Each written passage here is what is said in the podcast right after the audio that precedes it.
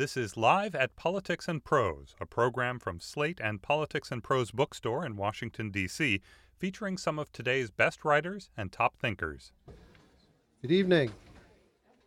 Uh, I, am Bradley Graham. I'm the, um, the co owner of Politics and Prose, along with my wife, Lissa Muscatine, and on behalf of uh, everybody here at PNP. Uh, welcome. Thank you. Thank you very much for coming. You know, few things get a, um, get a journalist's investigative juices going more than than personal experience does, and that certainly was the case with uh, with Johann Hari and, and the subject of, of depression. Uh, Johann had, had, had been dealing with his own depression since childhood and had started taking antidepressants when he was 18. Uh, by the time he got to his 30s, he began questioning some of the things uh, that he, he had believed about his, um, his condition and about his medication. Uh, was depression, for instance, really a function of the chemical imbalance of the brain? And why, even with higher and higher doses of antidepressants, was he s- still sometimes uh, depressed and, and anxious? The idea of challenging such basic notions, notions that had become central to his own sense of sanity, was understandably unsettling for him. So he did what many of us would have done, which is to say he, he tried focusing on something else for a while. Um, in his case, he wrote a book uh, on the war on drugs, uh, Chasing the Scream, uh, that did very well, and some of you may remember when he, he was here talking about that. Uh, and he recorded a very popular TED talk that's titled Everything You Think You Know About Addiction Is Wrong, and it's attracted millions and millions of viewers. But alas, these projects still left Johann wondering about his own state of mind. So finally, several years ago, he set off on a journey that ended taking up uh, taking him more than 40,000 miles and, and led to more than 200 interviews around the world with social scientists and people who who suffer depression and anxiety. And the result is his new book, Lost Connections, in which he disputes the chemical imbalance theory and instead attributes depression to a number of external factors, among them loneliness, work based dissatisfaction, and uh, our consumer culture. Factors that have more to do with how we live than with the chemical levels uh, in our brain. And as alternative treatments, he reports on efforts that have relied uh, not so much on medication, but on things like meaningful work, community projects, and, and social interaction. Uh, Johann takes pains to, to document his research and, and to show his methods, uh, mindful uh, of the trouble that he brought on himself back in 2011 when it was revealed that as a newspaper columnist for The Independent, he had misrepresented quotes from some people cited in his pieces. The back of Lost Connections contains extensive notes and links to websites, journals, and books uh, that were consulted, and his interview recordings uh, have been made available online. Clearly, Johann's arguments are provocative, but he makes a, a compelling case that depression and anxiety are symptomatic not of a chemical balance or imbalance in our minds, but rather a sort of social and spiritual imbalance in our lives. Uh, no less an authority on depression than Hillary Clinton uh, recently wrote Johann a note uh, extolling the, the, book. She called it um, wonderful and incisive, and I think you'll soon be seeing that as a blurb um, uh, out uh, about about this book. Johann, um, we're very fortunate. Uh, also, he'll, he'll be in conversation here this evening with Andrew Sullivan, former editor of the New Republic, pioneering daily dish blogger, author uh, or editor of uh, six books, and one of the most influential political writers of his generation. These days, Andrew is writing for, for New York New York Magazine. Um, the, the, the two of them, uh, Andrew and Johann, are, are, are, friends. So, anyway, ladies and gentlemen, please join me in welcoming Johann Hari and Andrew Sullivan.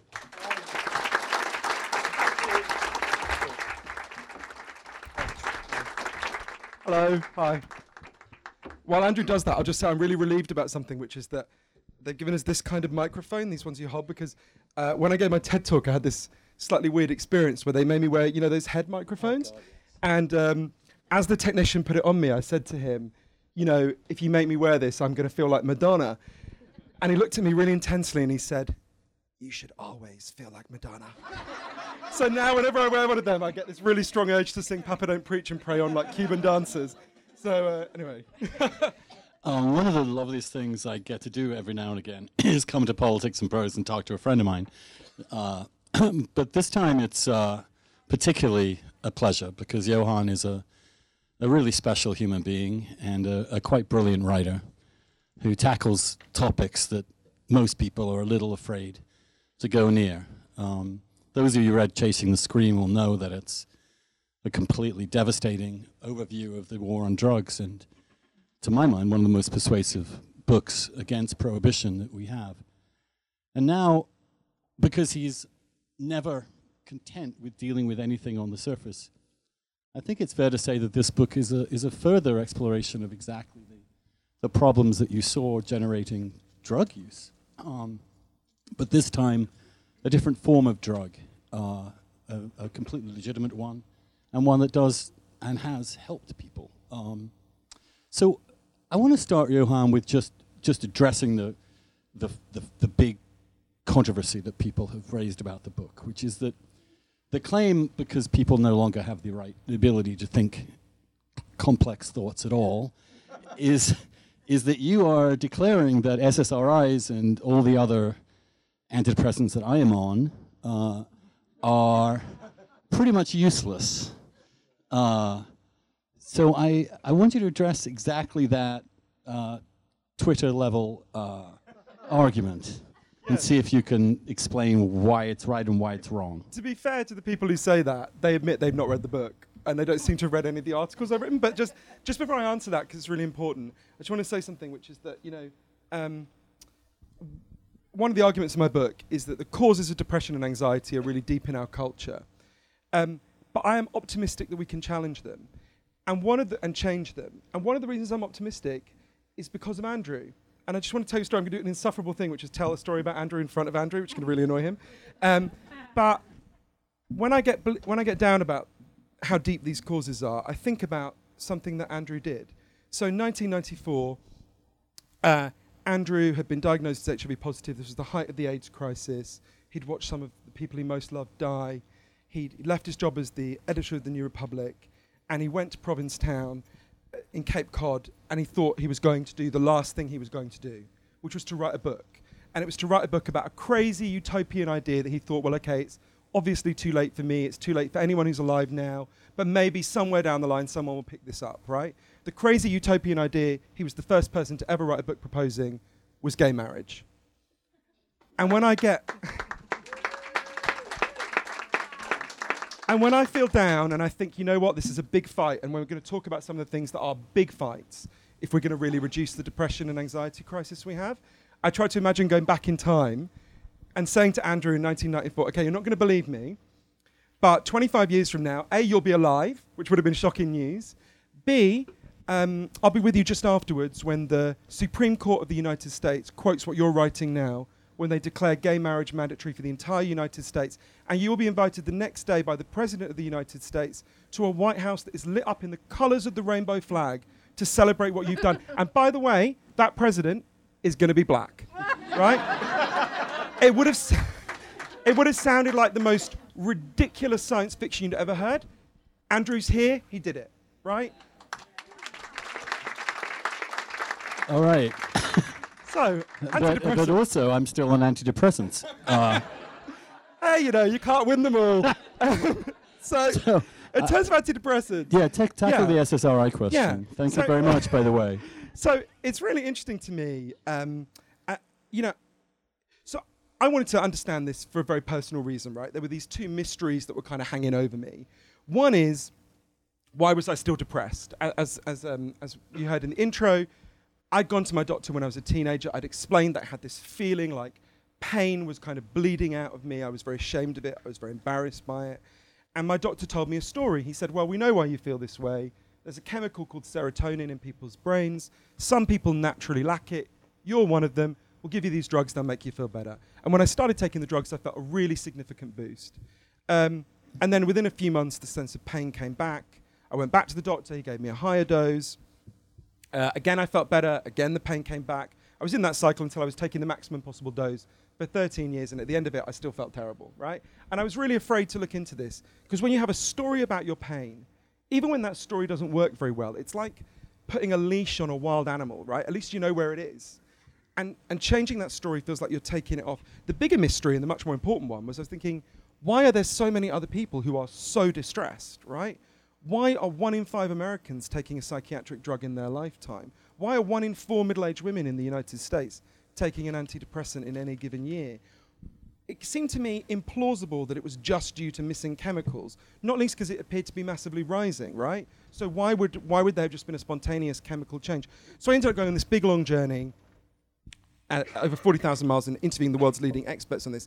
And the, the, what I learned about antidepressants, I think, is actually quite banal. And I'm surprised that, um, although I understand why people feel challenged by it, I, I think actually it will fit intuitively with what pretty much everyone in this room knows. So, depression is measured by something called the Hamilton scale. I've always felt sorry for whoever Hamilton was, that this is how we remember him, right? Uh, but it goes from zero, which is where you would be dancing around in ecstasy or on ecstasy, uh, to, to 51, where you would be acutely suicidal, right? And to give you a sense of what movement on that looks like, if you improve your sleep patterns, you get a movement of six points on the Hamilton scale. And if your sleep patterns deteriorate, say you have a baby, you go six points the other way, right? On average, according to the best research by Professor Irving Kirsch at Harvard Medical School, chemical antidepressants move people 1.8 points on the Hamilton scale, right? It's important to say that is not nothing, right? 1.8, and it's also important to say it's an average. Some people get more, some people get less, changes over time. Um, that's not nothing. I totally understand why people want that. I took it for 13 years.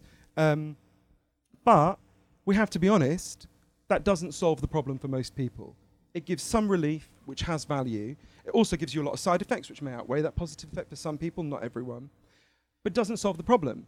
And the reason, I think, is because it's not dealing with the actual causes of depression and anxiety, which is what 90% of my book is my book is about. So I think that the point about antidepressants is kind of banal and obvious, really. It's just surprising that that, that that's which is a very small part of the book is is you know triggers such. Yeah, we, we, we, as a culture, we're invested in the possibility of a, a, quick fix to something, and we're also invested in pharmaceuticals uh, up to our eyeballs, um, which includes also obviously illegal ones. There's a reason two million people in this country are on some sort of opioid. And Andrew's written an amazing essay about this, which is coming out soon. Which I'm the only person in this room who's read, so I feel like a smug. Uh, He's such a smug such a PR agent for me. Anyway, um, so what are those causes? Yeah. I mean, let's let's let's tick them off. And one of the things that you you talk about in the book rather movingly is is, is loneliness. Yeah. The British government has just hasn't they set up a, a branch of the government to study and tackle loneliness.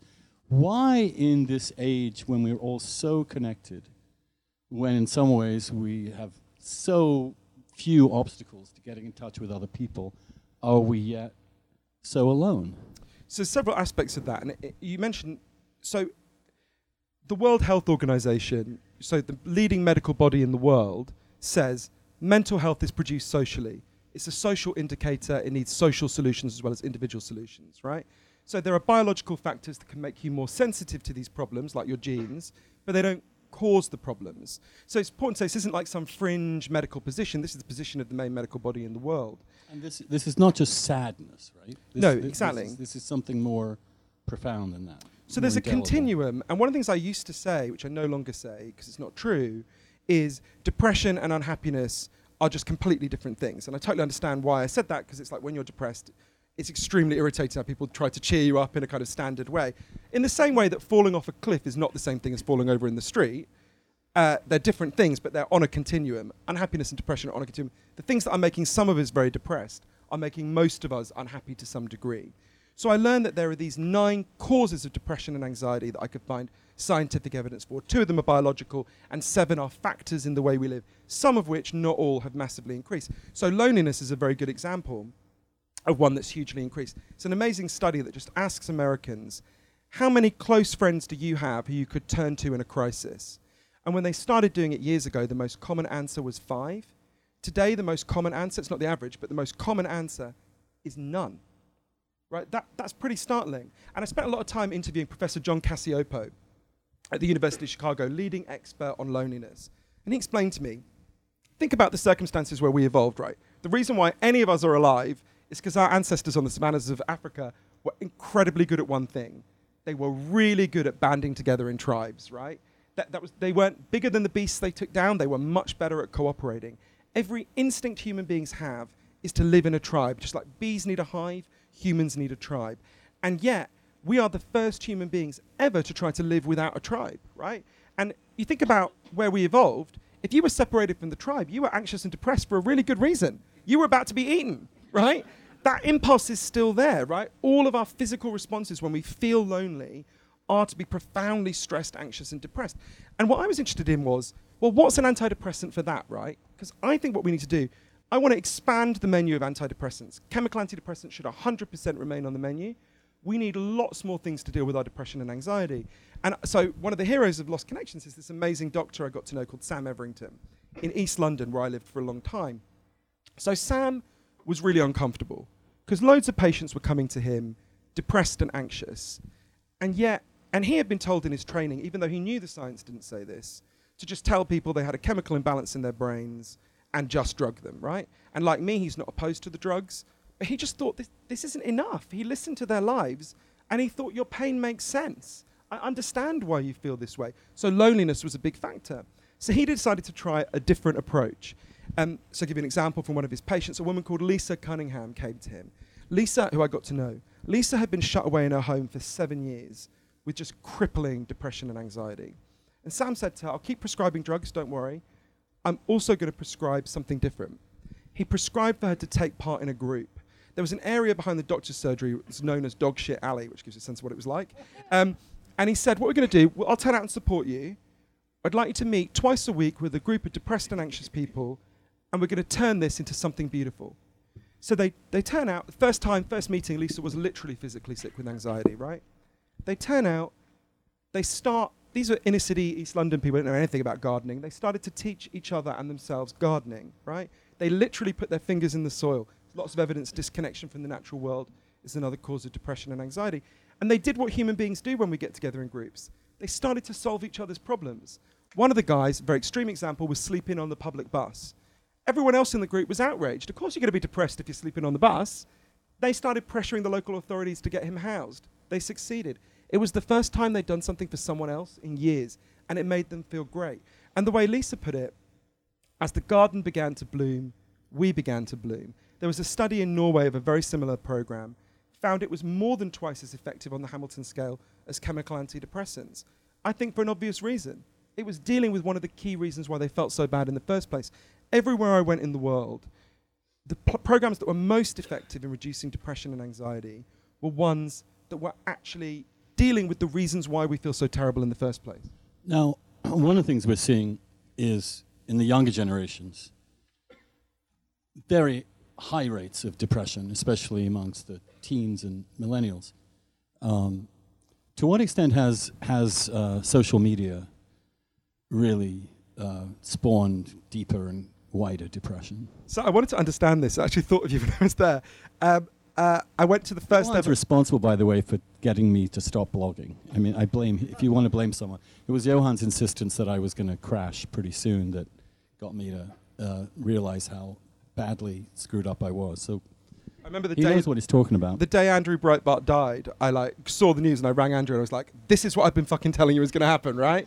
Um, the sorry, I keep swearing. I know Americans find this more offensive than British people. I'm sorry. My mother is from Glasgow, where you know this would be like anyway. Um, no, the, so I went to swearing and gardening. It's it's, it's totes, totes Brit. So I went to this. Um, I went to the first ever internet rehab center in the United States. It's in Washington State. And the first thing that happened to me, I arrived there. It's a clearing in the woods outside Spokane. And the first thing I did was just absolutely instinctively look at my phone and feel really irritated I had no cell phone reception. I was like, wait, you're in a rehab center for internet addicts, right? um, so anyway, I got speaking to this, the woman who runs it, Dr. Hilary Cash, really helped me to understand this. Um, she, she, she's an amazing person. And so she helped me to think about several things. So they get a lot of young men who are obsessed with these multiplayer role player games like World of Warcraft. And she said to me, What do these young men get out of these games? There's something they're getting out of it, right? It's not meeting their needs, but they're getting something. What is it? She said they're getting all the things that human beings need that the culture no longer gives them. They get a tribe, they get a sense of identity, they get a sense, a way to rise, a way to gain status, They get a sense that they're seen by other people.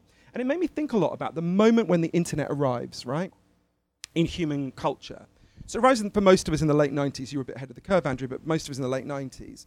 A lot of the things that cause depression and anxiety were already supercharged by that time. Loneliness is one example, there's lots of others. Um, but what happens is the internet arrives and it looks an awful lot like the things we've lost, right? It gives you Facebook friends in place of the friends that have gone away. It gives you status updates in place of like status. It, it, and it appears to look like the thing we've lost. But I came to think that the relationship between social media and social life is like the relationship between pornography and sex, right? I'm not anti porn, right? It's got a place. I look at it sometimes. But no one feels, if they spend an hour looking at porn, feels satisfied and held and valued the way you do after sex, right? If sex goes well.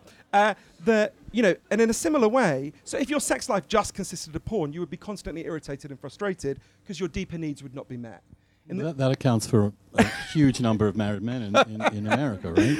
And, and in a similar way, if your if your social life consists disproportionately of social media, which does not make you feel seen or heard or valued, even when people are paying attention to you, um, you're going to feel angry and frustrated. And this comes back to that thing, that question about deep underlying needs, right? Everyone in this room knows you have physical needs, right?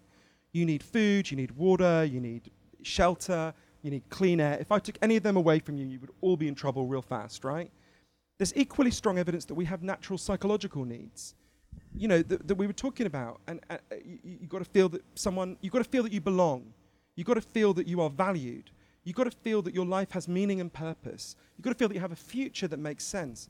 And we have a culture that does many good things, but we are getting less and less good at meeting people's deep underlying psychological needs. You mentioned this in ter- terms of kids. I mean, there's an incredible study in Britain. No one's done a study like this in the US, but I'm pretty sure it'd find the same thing. On average, the average British child spends less time outdoors than the average maximum security prisoner because by law, the prisoner has to have 70 minutes a day.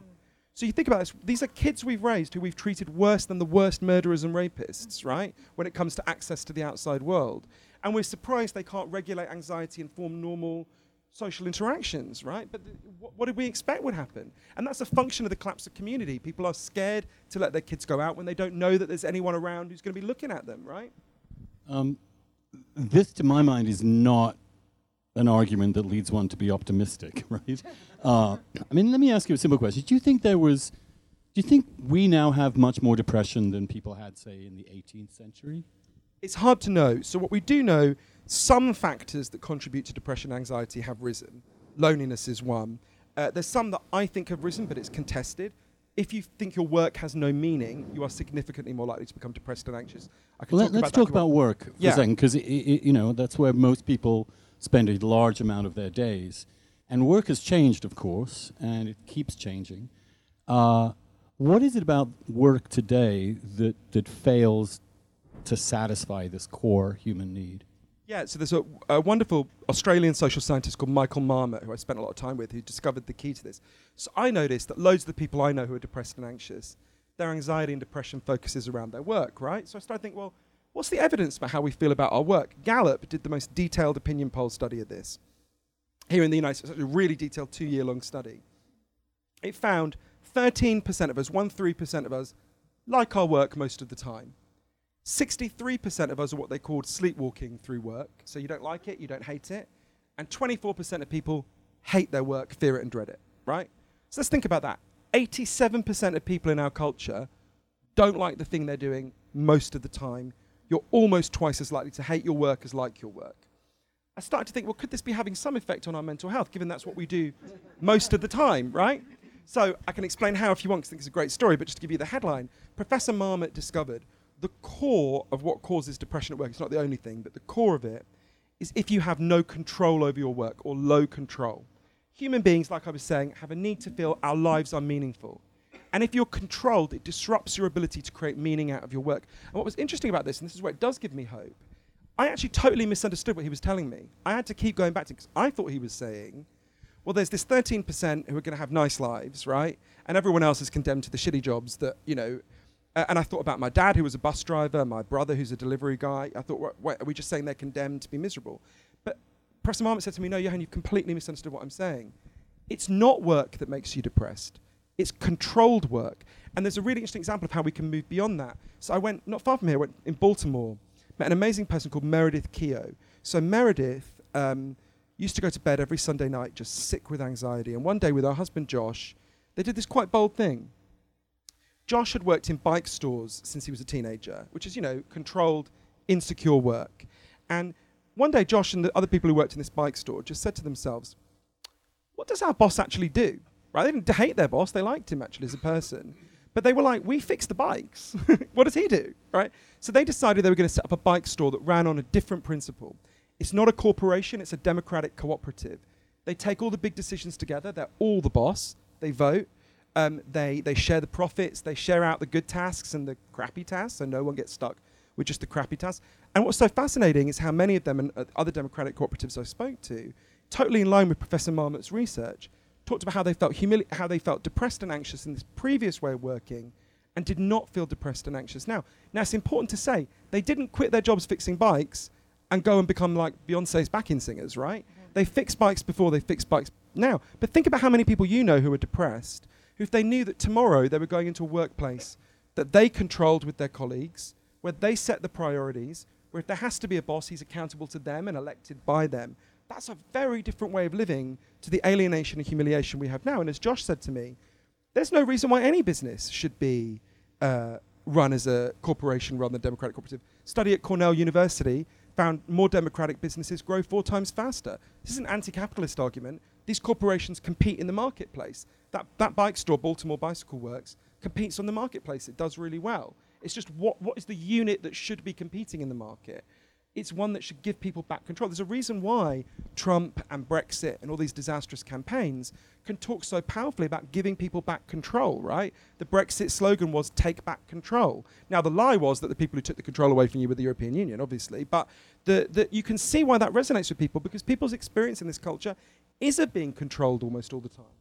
But wasn't that always? Why is that worse now? I mean, to some extent, there's a much more sort of a gig economy in which people are kind of making profits for themselves. They are generating their own uh, entrepreneurship. I mean, I think of Uber drivers or Lyft drivers as the sort of a new kind of class. Now they they are in some ways drones in this big machine, but they do have some agency in yeah. in that. Uh, uh, uh compared to a factory line job, don't people today have slightly more control, or is there something about the kind of work that we're now doing that has made us feel more abandoned or less connected? So, meaningful work is one of the factors where we don't know if it's gone up or down. We don't have good research from the past. So, the truth is, we don't know. Um, I, my hunch, which is I don't say with anything like the confidence I say a lot of the things in the book, is that it probably the experience of just email and being constantly on phones has probably increased people's sense of being controlled and monitored. We don't know. But we do know Uber is an interesting example because I think most people's. This is going to sound like a weird example, but I think it's an interesting one that I thought about a lot when I was traveling through the states that elected President Trump. Um, so in Canada, First Nations people, what we would call Native Americans, have extremely high levels of suicide. And a professor I interviewed, Professor Michael Chandler, did this really interesting research. There are 196 First Nations groups in Canada. And what he discovered is some of them have super high suicide rates, and some have no suicides at all. And he was like, What's the difference? He spent, I think it was a decade researching this. And what he discovered was really interesting. Some of those First Nations communities have been able to regain collective control of their community. They've rebuilt their language, they control the school system, they control their own police service, and some have not done, been able to do any of that. They've been kept so infantilized and broken up. And what he found is the suicide, you look at it on a graph, it's extraordinary. The suicide rate correlates incredibly closely with that experience of collective control. And I thought about that a lot when I was traveling around, you know, in the areas. So we're not just talking about depression here, we're talking about people killing themselves, right? And, you know, I, I was on this, I thought about that a lot. I, I was on this street in Cleveland in the run up to the election. And I'll never forget this. We were on, I was with the, um, a wonderful guy called Dave Fleischer from the LA LGBT Center. We were trying to get out the vote. It's non-partisan, but obviously we are trying to get out the vote for Hillary, if I'm honest. Um, so we knock on all these doors. It was one of those long streets in Cleveland. If anyone's been to Cleveland. It's like Detroit without the poetry of the ruins, right? and we're on this long street where a third of the houses have been demolished, a third are abandoned, and a third still have people living in them. And we knocked on one door, and there was a woman who I would have guessed from looking at her was 60. from talking to her, actually discovered she was exactly the same age as me. And she was quite articulate, extremely angry. And she made this verbal slip. She meant to talk about what the area used to be like, and she meant to say when I was young. What she actually said is when I was alive. And it really hit me. And every time I hear people patronize Trump voters, I think Donald Trump is a catastrophe, don't misunderstand me. But every time people patronize Trump voters and say, oh, they're just stupid, they're just racist, um, I think of that woman and I think, you know, watch yourself. It's not true. We, need, we, we, if you live in a culture where people's deeper psychological needs are not met, where significant numbers of people feel they are in fact dead in some way, um, that will manifest in some people saying, just burn the whole house down then, right? I don't care. And you know what? I don't blame that woman. Now, I, I wish she had not made the choice she made. I wish Hillary Clinton had not been available to blurb my book because she was living in the White House. So I'm sure Donald Trump would not be blurbing it if it was the other way around. Um, but but we but we have to understand what's going on here. And I think the, the drivers of dep- I mean, they're going a bit beyond the science here, but I think the drivers of depression are the drivers of Trump. There's this very interesting research that shows the collapse of social capital, so social connections, graphs extremely closely with support for Trump. You also get the sense that the towns and small cities that certainly are also the epicenter of the opioid epidemic um, once had meaning. Um, there was a, a, town which had a big factory that, you know, we, we, our little town, produced so many shoelaces in the world, or we, we made steel that went out in the world. This sense of identity. Also, one gets a sense that, that uh, they don't really, as someone, as Arlie Hochschild put it, uh, feel like strangers in their own land. And there was in those places a real sense of community. I mean, in, in Dreamland, Sam Quinones' brilliant book about the opioid epidemic uh, takes Portsmouth, Ohio, and sees a vi- you know really vibrant mid-century city, little town, uh, which really made sense, and people were proud of where they lived. But something about the forces of globalization, in particular, in which people feel completely without control. Um, along with deindustrialization, of course, it's much harder to invent meaning.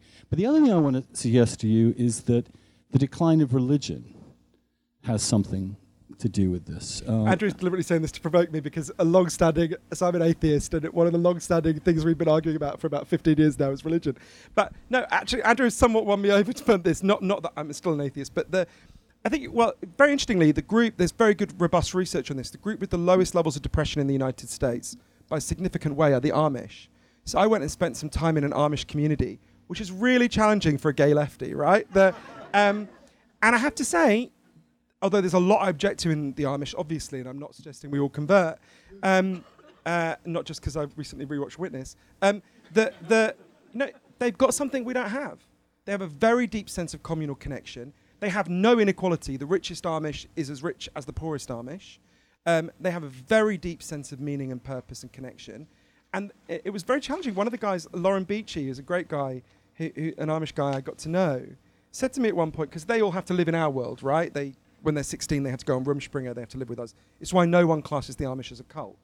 Um, and then they have to decide whether they want to come back. And he said, so they know how we live very well. And he said to me, you know, it reminds me of Weight Watchers, he said. You know, you can only give, he, he about, they, he'd given up so much to be part of the Amish, but he gained so much in community he said, if I had a car, I just wouldn't see people that often because I'd go and drive somewhere, right? And he said, it's like Weight Watchers. You couldn't give up weight on your own, but in a group you can. And I said, wait, so are you saying the Amish is like Weight Watchers for the problems of Western civilization? And he said, that's exactly what I'm saying. And, um, but in terms of Isn't answers. also saying that Western civilization is actually an error? I think that's going too long, far. the long course of human history, that the way we live now is so far away from the way human beings lived and were happy for close to 197,000 years. Uh, that in fact we're the victims of our own success. Uh, that we've created a modern society in which we've lost the core interactions and society and meaning uh, that that used to make people happy, and that liberal democracy in particular, which leaves an empty center at the heart of it. It doesn't want to. There's no established religion. There's no. That is that's always been susceptible. So when Tocqueville looked at America, um, he was amazed. He was certainly worried that commerce and travel and restlessness would create a bunch of isolated, atomized people. And he noticed that the way America actually counteracted those forces of modernity was incredibly strong civil associations, really strong family ties, and pathological religion everywhere. That, that, that was a counterbalance to these sort of, this sort of acidic nature of, of what we might call liquid modernity, which is where we are. Uh, and those have gone, and with them gone, we're depressed or on drugs. But one of the reasons I'm not as pessimistic as that would make us sound is a few things. Firstly, I think the insights are very close to the surface that we're talking about, right? You don't, this is not like explaining quantum physics or Chomsky and linguistics to someone, right? You don't have to talk to people. Very, in a way, when I was writing the book, I kept thinking this is simultaneously quite radical and unbelievably banal, right? I'm saying to people, if your work is meaningless, if we stop someone on the street out there and say, hey, do you think if your work is meaningless, you're lonely, you think that life is about getting money and status, you're more likely to become depressed? They'll look like us, like we're an idiot, and they'll go, of course, right? And yet, what we've done is this is this is my main objection to the chemical imbalance story that we've been told about depression. It has divorced us from the reasons we feel this way. It's told us a narrative that has divorced us from understanding why we feel like this and seeking out the meaningful solutions. And there are lots of, and the one advantage of the catastrophe that we're living through at the moment is all the alarm bells are ringing, right? Every al- Donald Trump is the most powerful man in the world. The alarm bells could not be louder. And, and, and, and so I just want to name two things. I know we're going to be nice to take questions in a minute. I mean, two things that I think ha- can give us some sense of hope about this. There was, I was learning intellectually about a lot of these things, and there was a moment when it totally fell into place for me. I thought, I get this now. I went to interview an amazing South African psychiatrist called Derek Summerfield. And Derek happened to, by coincidence, he was researching something else. He was in Cambodia when chemical antidepressants were first introduced there, right? And um, the doctors there didn't know what they were, so they said, "What, what are these drugs?" And he explained it. And they said, and, and they said, "Oh, we don't need them. We've already got antidepressants." And he said, "What do you mean?" He thought they were going to talk about a herbal remedy or something. Instead, they told him a story. There was a farmer, rice farmer, who worked in the fields, who one day stood on a landmine, and they gave him an artificial limb, and he went back to work in the fields. But apparently, it's super painful to work underwater with an artificial limb. It's um, and it's traumatic, obviously, to go to a place where you've been blown up. He starts to cry all day, doesn't want to get out of bed. Classic depression, right? So they said to Derek, "We gave him an antidepressant." He said, "What did you do?" They said, "Well, they went and sat with him. They listened to him. They saw that his pain made sense. This is the most important thing I want to say to depressed and anxious people. Your pain makes sense, right? It's not an irrational pathology. You're not crazy. You're not a machine with broken parts. You're a human being with unmet needs. And they figured if they bought this guy a cow, he could become a dairy farmer. He wouldn't have to go into the fields that were depressing him. They bought him a cow. Within a few weeks, his crying stopped, and now he was fine. They said to Derek, So you see, doctor, that cow was an antidepressant. That's what you mean, right? What those doctors. Now, if you've been raised to think about depression, though, we've been told by our doctors that sounds like a joke, right? But what those Cambodian doctors knew intuitively is what the World Health Organization has been trying to tell us for years, right? That depression is a response to things going wrong, to deep unmet needs. And I just want to give you one example of a, an antidepressant that I think helps to remedy some of these deep problems that you're, you're talking about. There was an experiment that was done, and that, in fact, your friend Barack Obama has recommended. Um, there was, um, there was uh, an experiment in Canada in the 1970s. Obama loves Andrew. Uh, the, there was an experiment done in the, the 1970s in Canada. The Canadian government did this quite bold thing. They chose a town at random. It's a town called Dauphin. It's about four hours out of um, Winnipeg and they said to a really big group of people in this town, from now on, we're going to give you a guaranteed income. We're going to give you the equivalent of, in today's money, 15,000 US dollars. There's nothing you have to do for it, and there's nothing you can do that means we'll take this away. We just want you to have a nice life, right? And for three years, they did this until a conservative government came in and got rid of it. And, and, and it was monitored by an amazing woman I interviewed called Dr. Evelyn Forget to see what happened, right?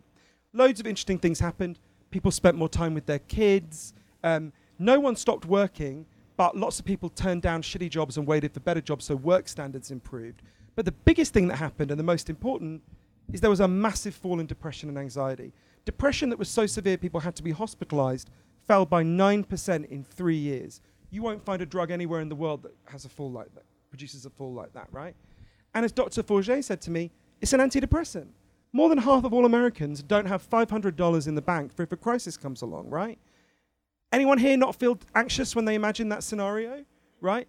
It deals with some of the deep underlying anxiety, and what it does is it buys us time to begin to reconnect. If you say to people now, you know, one of my closest relatives is a struggling single mother who is fighting to pay the rent, right? When she gets home, she collapses in front of the television. The idea of saying to her, your job now is to democratize your workplace and fight for a universal basic, it would be ridiculous, right?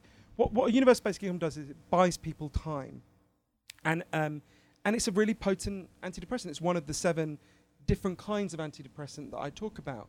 But I don't think we need to be hopeless and pessimistic because I think the insights that lead to this change firstly, if one in five of your fellow citizens are taking a psychiatric drug, you, it's very hard for anyone to deny something's gone terribly wrong. If the most powerful person in the world is Donald Trump, it's quite hard to deny something's gone terribly wrong. Um, we know it's just about opening up a different story about how we can bond together and fight for change. And you're an amazing example of that, Andrew, in what you've achieved. So, you know, and actually, this is less unlikely than gay marriage would have seemed in 1994, right? In some ways. Yeah, I guess. Um, uh, get yourself a cow. I think that's the. Uh, um, and reconnect. Have, have a cow. don't have a cow. Uh, uh, and the I, I, I, we'll, maybe we'll talk a bit about the dis- divorce from the natural world as another another aspect of this. But now's the time for you guys to ask questions. Hello. Um, we have a Great. microphone there. oh, Uh, thank you very much. Cheers. So th- thank you both Hi. so very much. Um, so my favorite meme from this week is: Imagine a president proposing to have 25 billion spent on building up our nation's education system instead of a wall. So, with that said, do you have some research that speaks to your findings as it relates to what these upcoming generations could potentially learn from your findings from all of this research and how that could be applied within the education system? Thank you. Sure, sure. Um, I mean, I think Our education system was built to prepare people to work in factories in the 1870s, right? There's this guy, Alfie Kohn, uh, who says every school has two curriculums, curricula. Um, there's the kind of official curriculum where you learn like geography or whatever, and there's the hidden curricula, which is the things the school is teaching you to put up with. So our schools are designed to teach people to put up with boredom, uh, sitting there and doing something you don't care about, uh, tolerating it, shutting up. You know that, and, and if we live in a society where 87% of people find their work, you know, don't like what they're doing at work, well then a school system will have to prepare people for that. So I think rather than deadening our children, we should change how we live so that we don't have to have deadened adults. Um, but at the moment, we have a school system that is, at some level, designed to deaden people, right? And kids rebel against it because it's awful. It's an, you know, we've talked about this before, you know. So I think um, part of it is is changing how the society functions because then we'd be preparing humans. A free society will want free children that are prepared to live in a free society. A society where most of your waking life is spent deadened for 87% of people will have a school system that prepares people to be deadened. You know. next. Oh. Oh, Oh, I'm sorry. hi. Hi, thanks so much. Thank you. Uh, first, uh, I had a chance to check out your website, and I think it's incredibly cool that you posted the interviews, the Oh, thank audio you. recordings of the interviews on your site. And I listened to a handful, and I thought that was a great feature of the book. I wanted to ask uh, a question. So you started off by uh, telling a story of what happened to you when you, I guess you were 13, you said, and going to the doctor and what the doctor told you and how the doctor explained. I think you're exactly right. It's, it's this narrative about serotonin. But what your doctor didn't do is actually measure anything about your serotonin. And that's a hypothesis that has turned, that has not yet been, there's a lot of debate about. And um, that said, um, you know, these, these treatments uh, for some individuals do work really well. For others, they don't work well at all. And we need to find better treatments and we need to be able to determine which treatments will work for which people. So, but that said, the question I, I want to ask is we also know that a large number of people with depression and other mental health problems don't get treatment. And a lot of the barriers that you talked about that lead to depression also are barriers for treatment. And I wouldn't want the, a take home message from the, the book to be uh, dissuading people against treatment because we know that that's a huge issue also to increased rates of uh, access to treatment. Yeah, no, I totally agree. Uh, my argument is for expanding the menu, not taking anything off the menu. And um, in terms of the serotonin theory, I mean, I was really shocked when I went and spoke to scientists about this. So, um, uh, Dr. David Healy, for example, one of the leading British experts, said to me, You can't even say the serotonin story was discredited because it was never credited. There was never a time when half of the scientists in the field thought depression was caused by low serotonin. Um, Professor Andrew Scull at Princeton says it is deeply misleading and unscientific, that was his phrase, to say depression is just caused by low serotonin. Uh, jo- Professor Joanna Moncrieff at the University of London says it doesn't even make sense to talk about a chemical imbalance in the brain because we don't know what a chemically balanced brain would look like. These are terms that were invented by drug company PRs, right? Because they to sell the drugs, right? That's not to say the drugs have no value. You're right; they have some value. They should be on the menu. But um, can I ask you about mm. um, ECT? Um, you know, electroconvulsive therapy. Sure. Um, uh, my mom was uh, bipolar from, you know, a pretty young age, uh, and she went through over the years, I don't know how many dozens and dozens of ECT sessions. Uh, do, do you credit any of that? Sure. So it's worth just saying about bipolar. So um, there's a very broad consensus that all mental health problems have three kinds of cause, which exist for everyone. So biological causes, which are obvious, psychological causes, how you think about yourself, how your thoughts work, and social causes. So let's think about something like dementia, which obviously has a massive, overwhelming biological component, right? Even, obviously, even with dementia, there's a really significant psychological and social component. Socially isolated people develop dementia much faster even people who actually, if you speak another language, you're much less likely to develop, you develop dementia later. So there are, even with something that's so obviously biological in its cause, there are significant social and psychological causes. So with bipolar, there are some biological contributions to, de- to what you might call standard depression, significant ones. Your genes can make you between 30 and 40% more sensitive to depression and anxiety. Um, so with bipolar, there seems to be a consensus among scientists, and obviously asked lots of them and looked at their research, that bipolar has a more significant biological component than what you would think of as standard depression.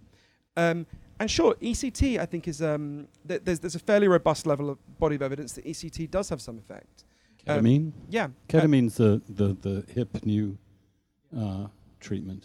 Do you have well, any thoughts about ketamine? Well, psychedelics, I think, are re- so. This is something oh, fascinating. yeah, me. psilocybin. Yeah, so there's this. Re- I interviewed in loads of places. So you may know, until the n- mid 1960s, there was um, a lot of research done into giving LSD to people with depression and alcoholism and other problems.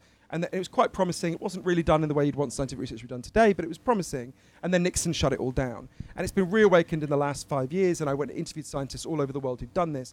And it has very promising effects. But and this, I think, speaks to what you were saying before about alienation. There's a little sub finding, I, I could talk about this all night, but there's a little sub finding I want to tell you about because it's so exciting. So, it was done just up the, up the, not far from here, Johns Hopkins in Baltimore. Um, so, what they found is if you give people psilocybin, you get all sorts of positive effects like uh, reduction in addiction. But there's a little catch to this. When you take psilocybin, the active component in magic mushrooms, um, most people have what we would call a spiritual experience your ego shrinks, you get a sense that you're deeply connected to the world around you, right?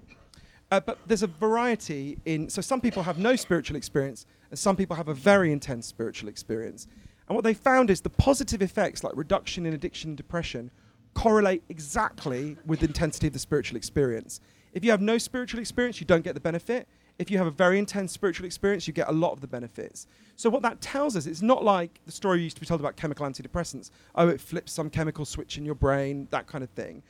It's a, it's a lesson. It tells you you can feel deeply connected. You can feel deeply in communion with the natural world, with other people. But then you've got to integrate that insight into your life, which is the more challenging thing in the world in which we live.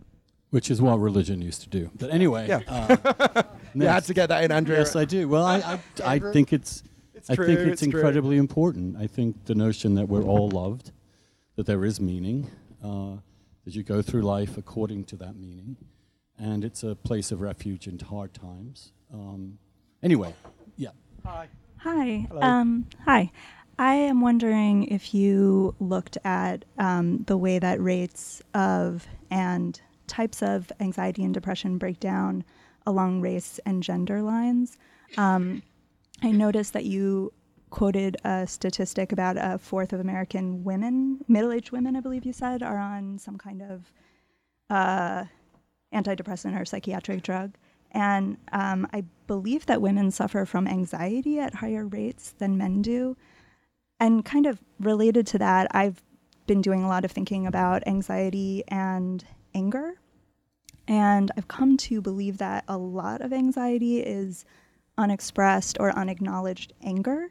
Um, so I'm just wondering if you looked at that anger, trauma, oppression, and how that relates to all this, and also anxiety versus depression. Yeah, Thanks. that's a really good. So there's two bits of that. So anxiety versus depression. I should write down. Uh, um, there's two bits of that, um, and the evidence is quite contradictory. So, for example, men have significantly higher suicide rates. Women have higher anxiety rates. Um, it, it was not completely clear to me the gender breakdown.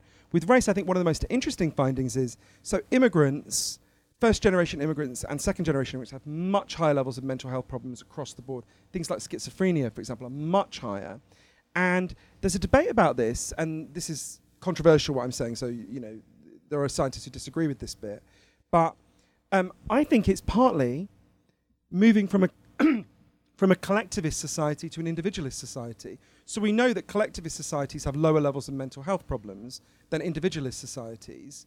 And I think if you move from Bangladesh or Vietnam or whatever and you become an American and you integrate, you actually become deeply individualist. There's a really interesting study about this. A professor, called, a woman called Dr. Brett Ford, who I interviewed in Berkeley, did a really interesting bit of research. It just, they looked at if any of you decided you were going to deliberately, consciously spend more of your time trying to be happier, would you actually become happier, right? And they did this research in the, she didn't do it in every country, but with her colleagues in the United States, Russia, China, and Japan. And what they found was in this country, if you try to make yourself happier, you do not become happier. But in the other countries, if you try to become happier, you do. And they were like, what's going on? They did more research. They figured out in the United States, if we try to make ourselves happier, what we do is we do something for ourselves. You buy something, you try to get a promotion, you work harder, you show off on Instagram, whatever. In the other, we have an instinctively individualistic conception of happiness.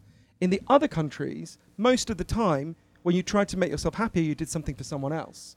You tried to help your family, your friends, your community, and that vision of happiness works. We're not that species, the individualist species, right? We wouldn't exist if we'd been the individualist. If we'd lived by Ayn Rand rules, we'd all be dead, right?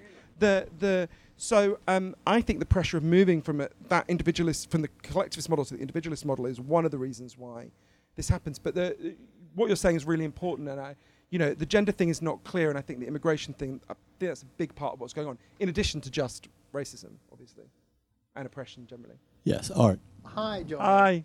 Thank you so much for your really important work and your fantastic insights. Uh, I, have a question arising from my own re- reporting from my own book, Mental Health Incorporated, about corruption and big pharma affecting mental health care and addiction treatment. What I want, one of the questions that I found that I could not answer was what do people do now in the short term for what's called trauma informed care. You wrote very eloquently in that Huffington Post column in your book about the role of trauma and how much it increases people's depression and anxiety. In the short term, uh, there's a buzz term now, which is trauma informed care. But I was left mystified, although I gave some websites about where you might find help, how people right now who believe they've been traumatized, and in fact generally are, get help in the real term now with therapists who are skilled with a particular a variety of methodologies and have good rapport that can make a difference without relying on meds. What, what are your thoughts on that? Yeah, I think there's a few things i- i- in that. So, one of the people, one of the heroes of my book, and a person I found very challenging at first, is a guy called Dr. Vincent Felitti. He's based in San Diego. He is the scientist who, with the CDC, the Center for Disease Control, proved that childhood trauma causes an extraordinary array of adult um, challenges. If you have had a severely traumatic childhood, you're 3,100% more likely to attempt suicide as an adult. You are 4,600% more likely to become an adult injecting drug user, These are absolutely astonishing figures. You don't get figures like that in medicine very often. But he did this, re- and, and I found that very challenging for all sorts of reasons. But he did this next phase of his research that was incredibly encouraging.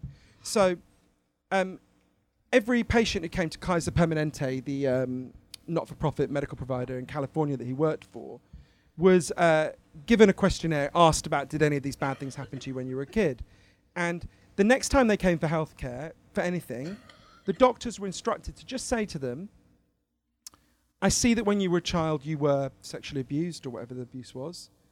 I'm really sorry that happened. That should never have happened to you. Would you like to talk about it?" And a lot of people didn't want to talk about it, but a lot of people did. And at the end of it, they, they would then say, You can go and talk, I can refer you to a therapist if you want.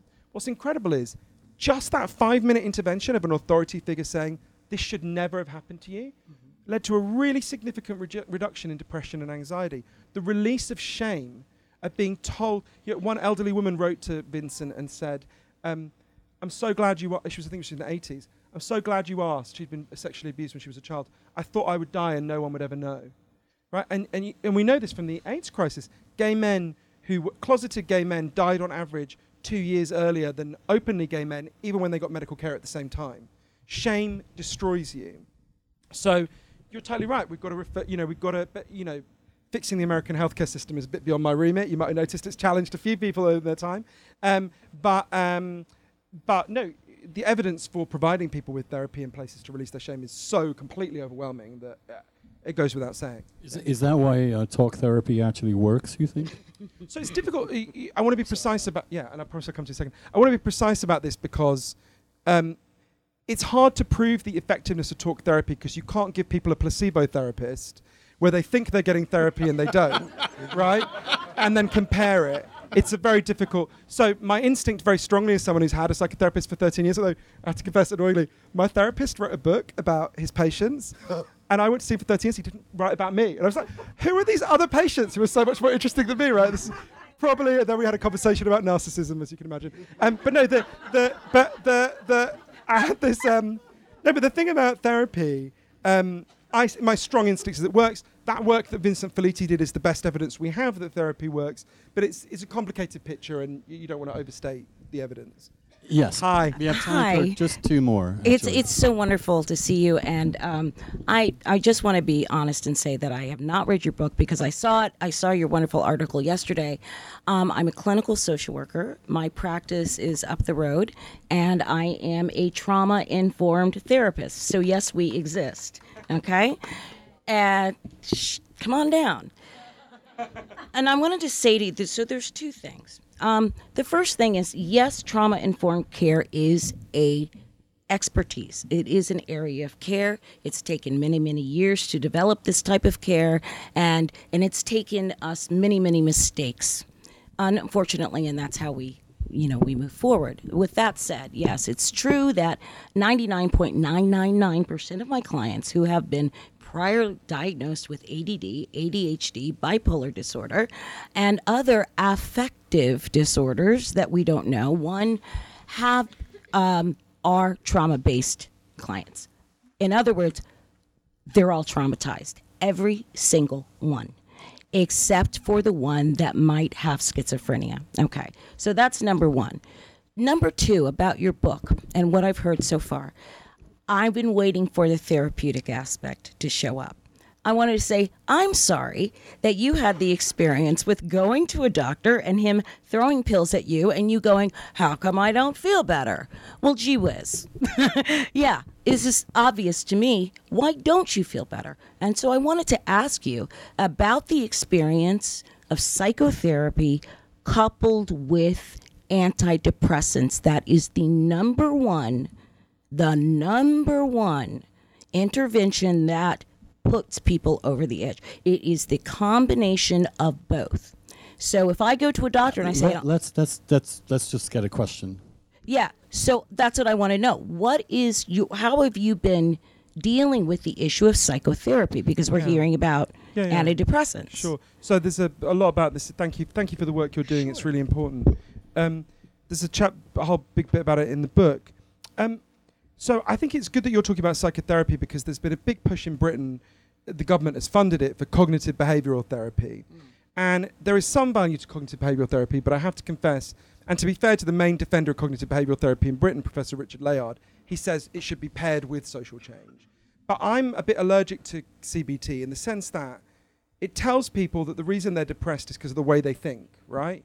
So let's imagine, let's go back to that farmer in Cambodia who's in the field, right? Before he gets the cow. Imagine saying to him, well, the reason you're depressed is because your thought patterns don't work properly. We need to change your thought patterns so you can tolerate. Or think about all the people who have stuck in meaningless jobs and saying, you know, reason you're depressed because you don't think right about your work. To me, CBT seems a particularly individualist kind of, uh, the worst kind of hyper American as opposed to the best parts of American culture. And um, and I want to say there are re- loads of really good CBT therapists who would agree with what I'm saying, and I'm, I'm to some degree arguing against the worst kind of CBT. Don't don't misunderstand me. But so there are some aspects of um, therapy that I think are really limited. But yeah, three kinds of causes: psychological, social, biological. Absolutely, treating the psychological aspect is really important, hugely valuable and it should be available to far, far more, far more people and exactly the kind of trauma-informed work that you're doing, which is.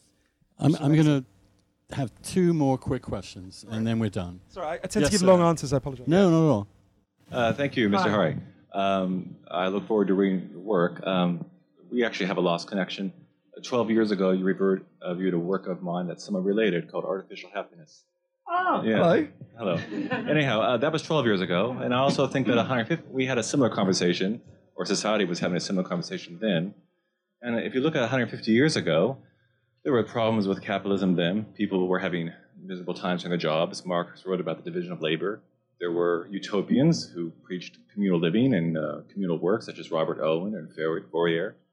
Uh, and you had a lot of people uh, overdosing on laudanum. So I guess the question is, what has really changed? Is this simply a problem that is endemic and chronic in Western society for at least the last 200 years? even the framework is. Yeah, thank you. Your book is really good. I remember it. So the thank you for, for that. Um, I don't want to be so pessimistic. Loads of things are better. Um, you know, think about we would be in prison 80 years ago, me and Andrew, right?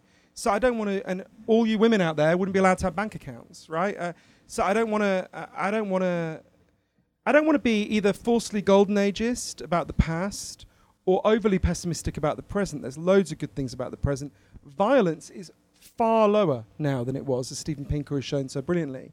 So there are plenty of things that made people feel terrible in the past that are reduced now. So I wouldn't want to over over overdo the, the, the, the, pessimism. There are some, but there are some significant factors which are document obviously in the book, which make us feel terrible, which have significantly increased. So I think it's a mixed picture. And I'll just mention actually because Andrew asked me about it. One example that has massively increased, which is disconnection from the natural world. The state prison in Michigan, not by design, by accident, one bit of it looks out over lovely green fields and trees and lush greenery, and one part of it looks out over concrete. Fascinating study found. It was completely random where you ended up. It's in the prison. People who looked out over greenery were 23% less likely to develop mental health problems wow. than the people who looked out over concrete. Wow. We are a species that evolved in a habitat, right? In zoos, if you take a parrot away from its habitat, it will start ripping out its feathers. A horse will start obsessively swaying. An elephant will grind its tusks down to nothing and actually till they're bloody stumps, right? Animals deprived of their habitat often go crazy. We are deprived of the habitat we evolved in, most of us, most of the time. And I think that's a significant factor in why we're present. So that would be an example that has really significantly increased in the last, the la- you know, my, my grandparents lived in a mountain in Switzerland that, um, you know, plenty of drawbacks to that. But but the the believe me, go to Switzerland, you'll understand what I mean. But the but but the the but nonetheless, they were in the natural world all the time. You know. One last question from you, ma'am. Hello. Thank you so much, and I'll try to keep it short since we're over eight over eight o'clock. Um, love it, love it, love it. The pendulum keeps swinging, and we needed it to swing in the direction in terms of thinking about depression and malaise. Um, I'm a passionate psychotherapist for in a uh, federally qualified health center. So um, I have a, a, huge social justice component, meaning I wouldn't be anywhere else. Um, I agree with you. All these societal changes, nature, communities, all of it would make less depressed people. What my question is this: Our our way of being able to help people right now is hooked to the fee for service billable model right? So I could get some grants to do some really cool, innovative stuff, and I'm glad people do that. And then the grant runs out, and blah, blah, blah, blah. So I have something I've been musing on for a while now, and, and your words might help. Um, I find that I have, I could think of any array of clients right now, okay? Some really, really sincere, wonderful bonding relationship for a year. And there's horrible things that have happened, and they're talking about it. They go on the med, and it picks up the floor, and then they're able to connect with people in a new way. So meds work, relationships work. What I'm wor- thinking about now is after people start to do healing and they start to feel some of that gratitude that you feel when you got the right med and the right psychotherapy and things start to go a little better in your life. I'd love to see something around those people then coming together to kind of um, give back. And I know we all do that in individualistic ways. I feel better and I follow my bliss.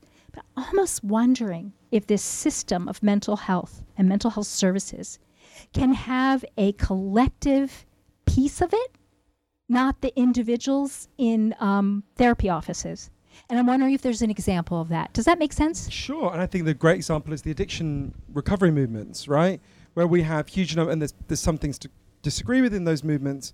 But sure, I mean, you know, we had a lot of addiction in my family, as I wrote about in my previous book. And um, the great thing about that is we do have a great energy about paying forward, you know, the help that you were given.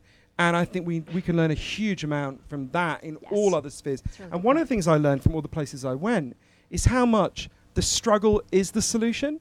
Just coming together and fighting for something better in itself tells you A, you're not crazy, right? It's not just you. And B, you then find community in the struggle, right? So I think there's something, I think you're totally right. And just to say, um, as a last thing, I had a, because I'm sure we're going to go in a second, um, I had a really weird experience at Politics and Prose the last time I was here for my last book, which is it was lovely, really nice experience. Audience were really nice, but um, at the signing afterwards, a woman came up to me and she was like, um, "Will you write a personal message?" And I said, "Sure." She said, "I'd like you to write, dear Peter, it's over. I never loved you anyway." and I was like, "No, you tell Peter." And she got she got really angry. It was like, but I paid for this book. And I was like, if you asked me to write like I love Hitler, I wouldn't write that either. And it was anyway. So any of you have anything more sane than that, I will write it. And I also want to say one other last thing, which is um, I specifically asked Politics and Prose to get in stock Virtually Normal and Love Undetectable, which are Andrew's two uh, most incredible books. Virtually Normal, I think, is the most influential book in leading to social change that I have ever read. It's also an absolutely amazing book. If you haven't read it and you're only going to get one book today, I would recommend you get that, not mine. But um, but obviously, I really bought both. Anyway, and thank you so much to Andrew, for A, for chairing this, and B, for like transforming the whole world. right. Thanks. Signing is up.